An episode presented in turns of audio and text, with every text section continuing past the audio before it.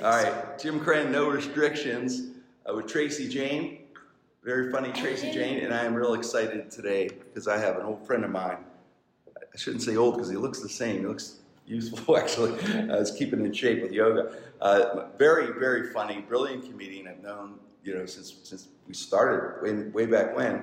Uh, he is one of those guys that kept evolving and uh, growing, and he is one of those guys that's smart that has different ventures. Not only is he a stand-up comedian, he's like to the level where there's a thing called Dry Bar. And this, uh, David Kaye. David Kaye is part of that. He, to just give you an example of what a major league comedian he is, but also what he's done is got involved with the production side of comedy, which is very important for our city and to keep comedy alive. We have the improv, but we also have Dave, who puts together great shows around the city with really, really amazing quality comedians. Uh, it's slapsticks. It's his slapsticks production. Am I saying it right? That's right. And you started that, and I am lucky enough that uh, Dave is going to uh, feature me in his room.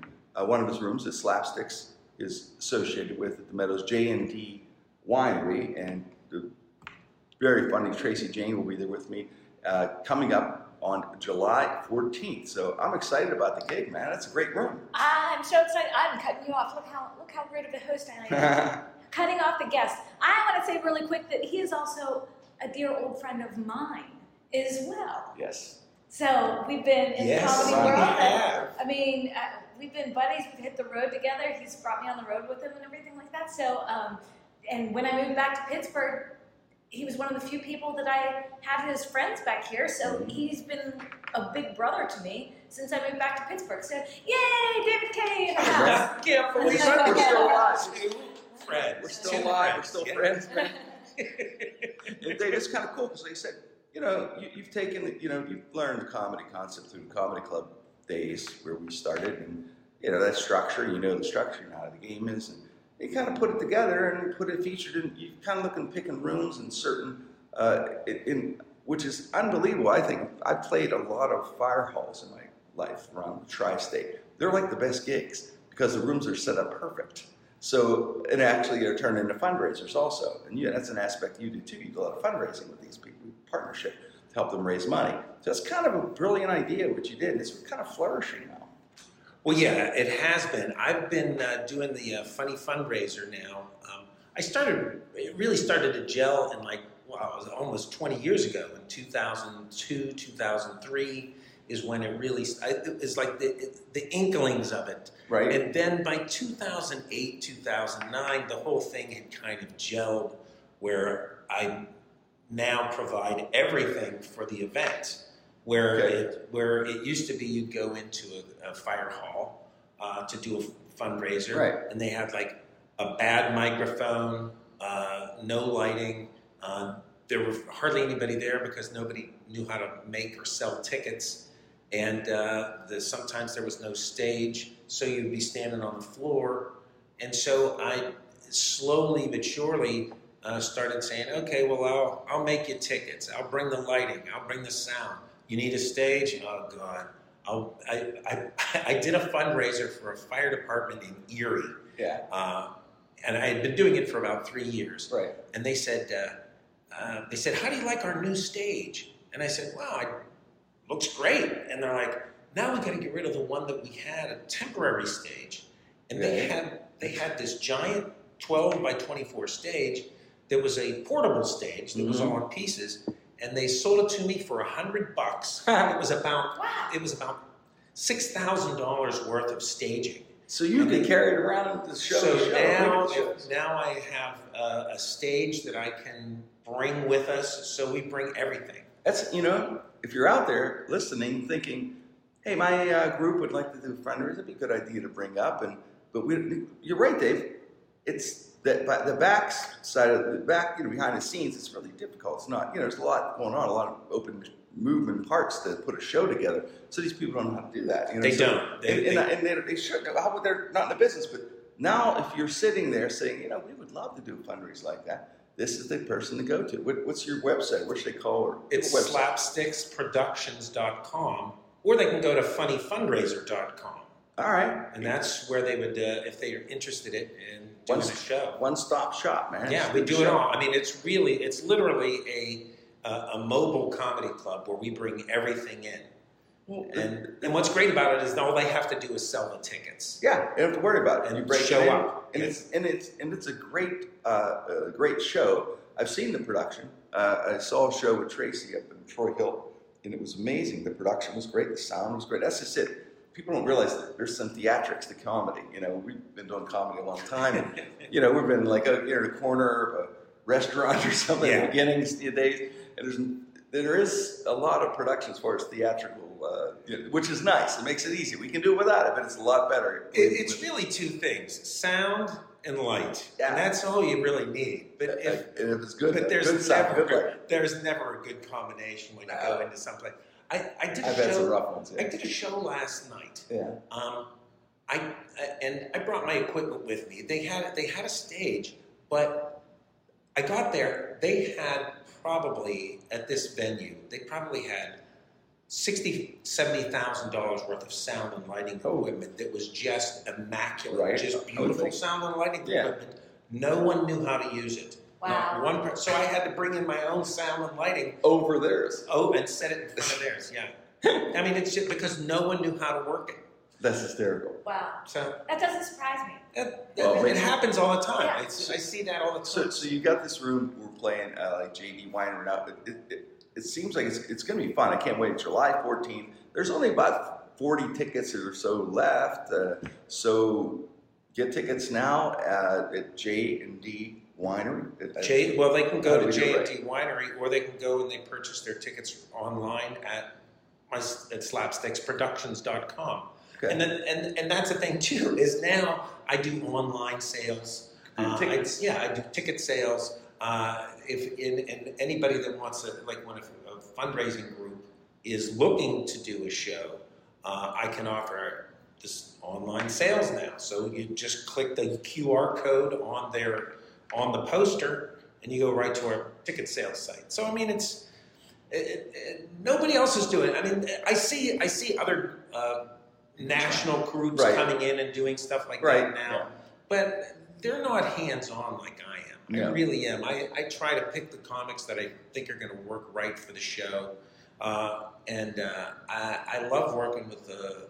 Uh, to see rising comics coming up in Pittsburgh and nationally, rising comics. So I try to get them where while they're still affordable to, to come into the Uh, show. well, that's pretty So- cool though, because you're helping, uh, you know, paying it forward a little bit, helping these comedians grow, get to the next level. It's kind of cool. You You're know, giving them work. But then work. I, I can't. I, I It's hard to can't. afford. I can't afford you. But yeah, man, that's what we're, we're going to be more, doing more shows together. You know. I have to You just got to give me your secret to the youth there. You give me your yoga moves or whatever you're doing. I Whatever mean, you I mean, there are little details to putting on a show and a production like this that people just don't understand, even if they do have, all right, a venue that has good lighting and sound. I did one last year and um, in my hometown, and they were trying to put the flyer together. People don't even know how to, you know, what's needed on a oh, flyer. right. Yeah. And I remember they sent me the first draft, and it's from my hometown, so they put the year that I graduated on there. And I was like, we don't need to advertise my age. That's not going to sell tickets. yeah, a little too And- much. And I'm in denial. Could you just let me have that? Let me, what?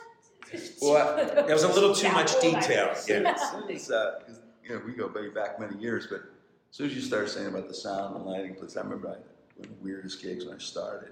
I was with a magician, Bill Cornelius, his name, great, he's a magician, great guy, and um, it was a place called, it was it called the Connection or something, I can't remember, it was in, it was out in uh, Peters Township somewhere, McMurray, whatever, but it was a tough little bar.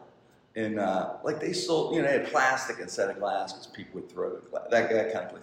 But I remember the, the stage was like these two milk crates with this, with this wood thing going across. You had to kind of balance Yeah, it that. sounds about right. And they had, and it's- they had like the lights that like you heat French fries with or something. it seemed like it was like it's hot lights right in front of me.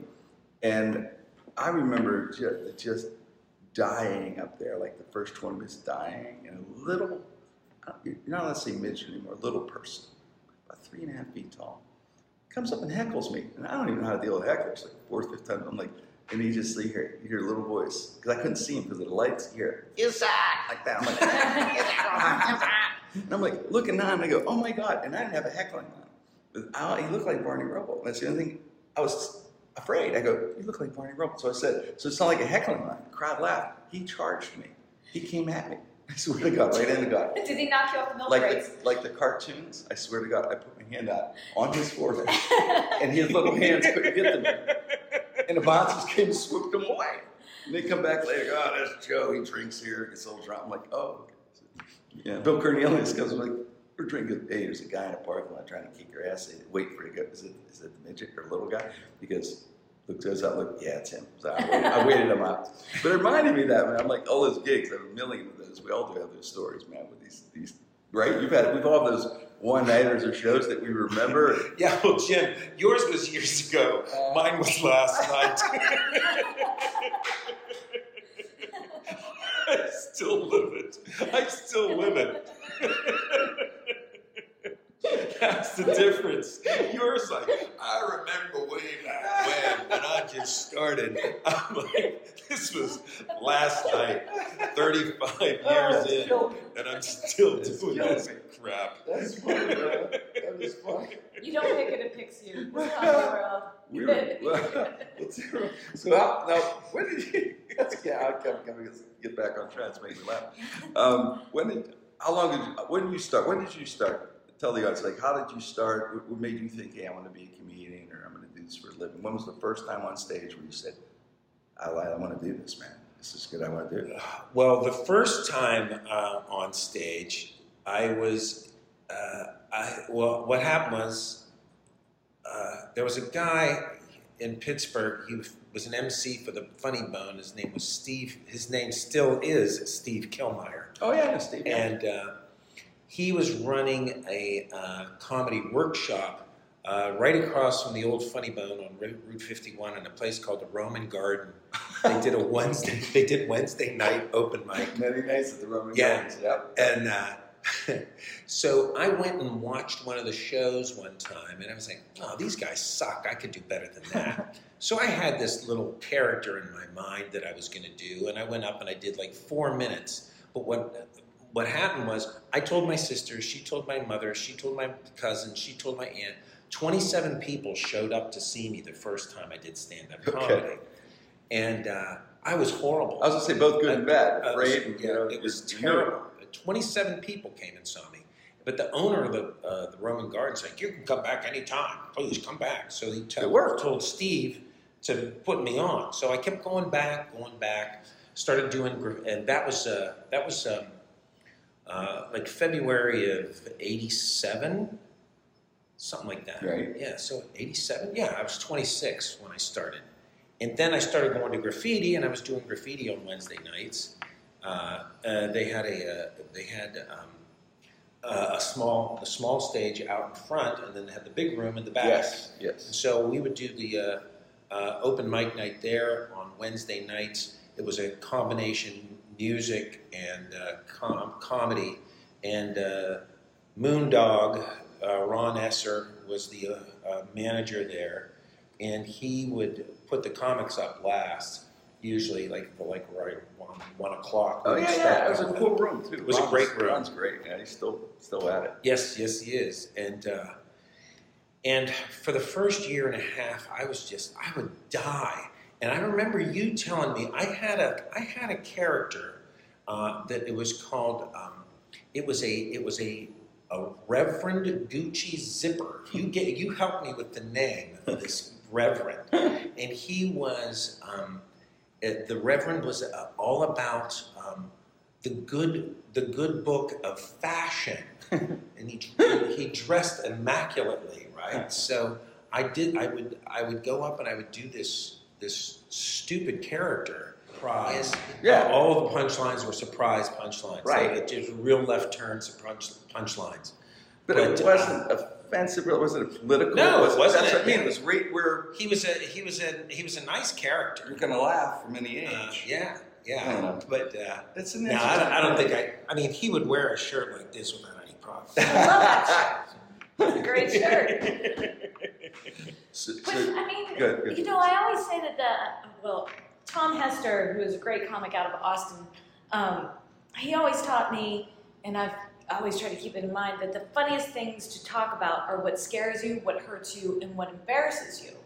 So, you know, because it, even if somebody doesn't relate to that particular story, they could relate to the feeling Yeah. and it makes them feel better. So I, I just, I mean, especially because you've you've come out with this successful business model and you've taken your talent and- and made it, you know, monetized it in such a great way that I- I just feel like it's a, it's such a great story. I, I, I- I'd love to see more of it. Well, you know, there's a let's- there was a movie that uh, I saw Steve Martin was in, and he played a preacher. I can't remember the name of the movie. He played a I he played a don't remember preacher, and he, uh, you know, and it came out that he had a, a, a, a past, a felony in his past, Okay. and he said, "What better? Who better to preach about it than someone who's experienced it?" Right. So in that movie, and that line always stuck out to me. But again, I still have yet to.